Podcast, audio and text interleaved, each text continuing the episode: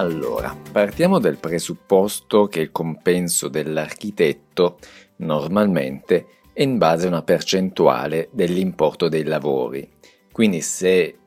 l'architetto è incaricato di fare un progetto di una villetta, di una casa, per dire che può costare 100.000 euro, eh, normalmente potrebbe prendere dall'8 al 9% per il progetto, per la direzione dei lavori, insomma tante cose potrebbero essere una percentuale plausibile e quindi significa che se un progetto su un progetto di 100.000 euro potrebbe prendersi dagli 8.000 ai 9.000 euro, considerando appunto 8-9% ma può essere più basso o più alto. E quindi eh, mi sono anche sempre chiesto perché mi è sempre piaciuta anche la prefabbricazione, le soluzioni semplici, minimali, economiche e quindi se io facessi l'architetto al risparmio, cioè quindi cercando delle soluzioni, la prefabbricazione serve per essere più veloci, per risparmiare tempo e quindi eh, costo sulla, sulla gestione del progetto, quindi arrivare già con delle soluzioni già fatte in fabbrica in maniera più veloce e più semplice. Questo è il caso della prefabbricazione, ma anche proprio come concetto di architettura più semplice, minimale, cercando di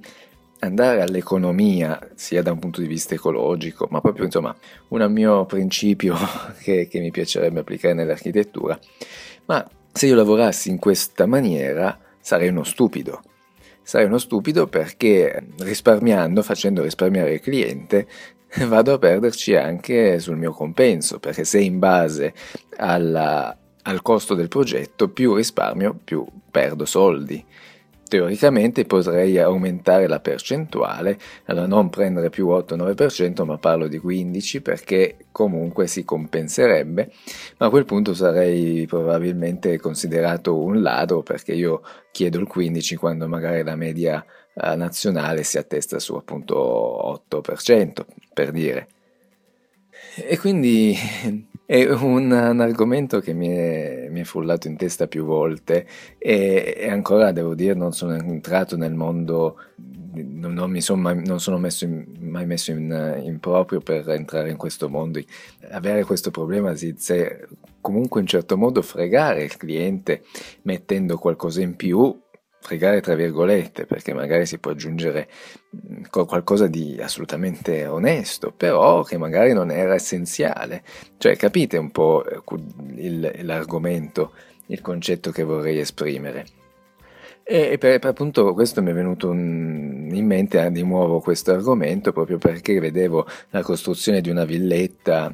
eh, che tra l'altro nel 2020 costruire delle villette così brutte, vabbè questo è un altro argomento, comunque c'è una scarpata di terra assolutamente non pericolosa, ma hanno messo tutto un parapetto in vetro che sarà quasi 10 metri di, di, parapetto è anche brutto esteticamente, sarebbe stato molto più bello vedere la casa pulita, senza troppi fronzoli, senza troppe ostruzioni e, e via dicendo. Eh, anche lì la, la, la, la, scarpata di terra non era assolutamente pericolosa, quindi sono sicuro che la normativa non lo prevede, però capite che siamo comunque al limite, se è un bambino magari è meglio mettere un parapetto che possa proteggere, quindi non sta fregando il cliente, però considerate questo parapetto che potrà essere un 10 metri di lunghezza. Per eh, proprio poco poco, un 200 euro al metro, verrebbe già 2000 euro che il cliente deve pagare più su questa la percentuale che è un aumento del progetto potrà essere appunto su circa 200 euro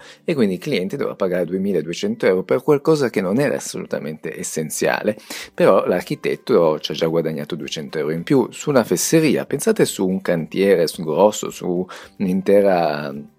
un intero progetto magari di una costruzione di una casa, di una palazzina o di un grattacielo. Capite che è importante questo argomento. E, e quindi come, come, si risolve? Teoricamente si risolve sulla fiducia. Eh, e questo è il mio grande problema, che io non ho molta fiducia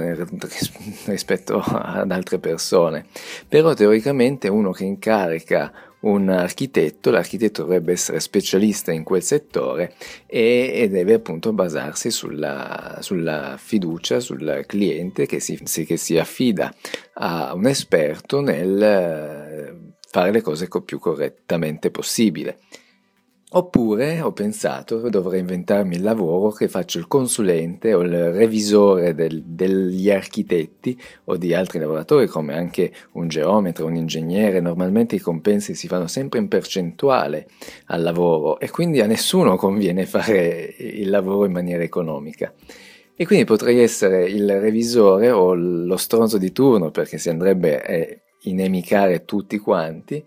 eh, che va lì, controlla il progetto, sì questo va bene, questo non va bene, questo è di troppo, si può eliminare, e quindi, oppure questo è valutato troppo come, come costo, di, com, costo, di, realizzazione, costi, eh, e questo è tra l'altro è un, un, tema molto attuale in base a tutti i bonus che ci sono, quando si alza un po' i, i, vari, i vari mm, computi metrici, i vari costi del materiale di realizzazione, capite che tutti ci, ci guadagnano, tutti ci mangiano, ecco.